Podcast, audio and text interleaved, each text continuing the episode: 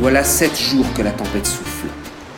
La tempête souffle depuis que les hommes ont ouvert l'outre des vents offerte à Ulysse par Éole. Mais aujourd'hui, les vents semblent s'apaiser et les eaux semblent plus calmes. Les douze navires accostent sur une île inconnue. Ulysse monte sur les premières collines et n'aperçoit rien sur l'île si ce n'est au loin un peu de fumée. Ce doit être là où vivent les habitants. Aussi, Ulysse décide d'envoyer trois hommes pour aller voir cela de plus près.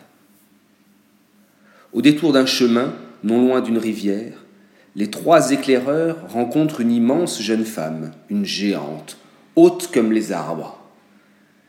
Les soldats grecs lui demandent qui est le roi de cette île. La jeune géante dit qu'il s'agit de son père. Et tendant le bras vers l'intérieur de l'île, elle désigne sa maison, non loin, par là-bas. À peine les trois éclaireurs approchent de la maison que le roi, un géant, saisit l'un des éclaireurs et le dévore.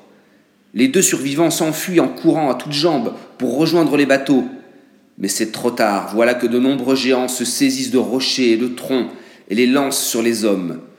Tous les bateaux se font écraser et fracasser, tous les bateaux sauf celui d'Ulysse. Ulysse, en effet, avait amarré son bateau un peu plus loin. Il dégaine alors son glaive, coupe la corde qui le relie à la terre. Il ordonne à ses hommes de ramer au plus vite et de partir vers le large, à l'abri de ces terribles géants.